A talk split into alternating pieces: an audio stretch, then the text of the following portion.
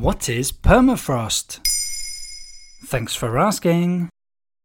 Permafrost is ground that remains frozen for two years or more. It's made up of soil, rocks, and sand, and held together by ice. In some places, this ground layer formed over 100,000 years ago, and it can reach several miles in depth. Around 24% of land in the Northern Hemisphere has permafrost underneath it, according to the US National Snow and Ice Data Center. It's mostly found in Arctic countries, in places like Russia, Canada, and Alaska. As planet Earth's climate warms, this permafrost is thawing, an alarming situation which is already having a dramatic impact. What's happening to the permafrost then?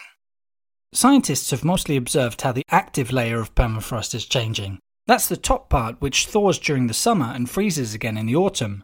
Due to global warming, which is happening quicker than anywhere else in the Arctic, the active layer is gradually getting thicker. In some cases, this is leading to huge holes in the ground, which look like meteorite impact craters. The initially hard ground softens, and when towns have been built on top, they simply collapse.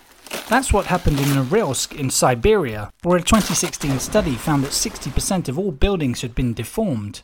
That included 100 residential buildings which had to be abandoned.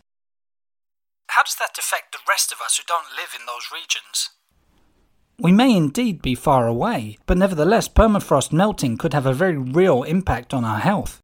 When permafrost thaws, microbes decompose the organic carbon plant material in the soil. That releases greenhouse gases like CO2 and methane, which in turn accelerates global warming. It's a real vicious circle. Furthermore, permafrost contains around 15 million gallons of mercury, according to Vox.com.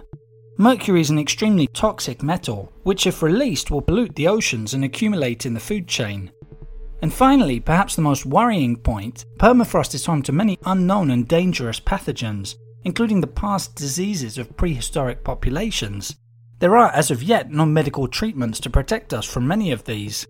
In 2016, a 12 year old boy died from an anthrax outbreak in Siberia, despite the disease having disappeared from the region in the 1940s. It's thought it came back due to a reindeer carcass, which had been infected with anthrax decades before, only to unfreeze along with thawing permafrost. There you have it.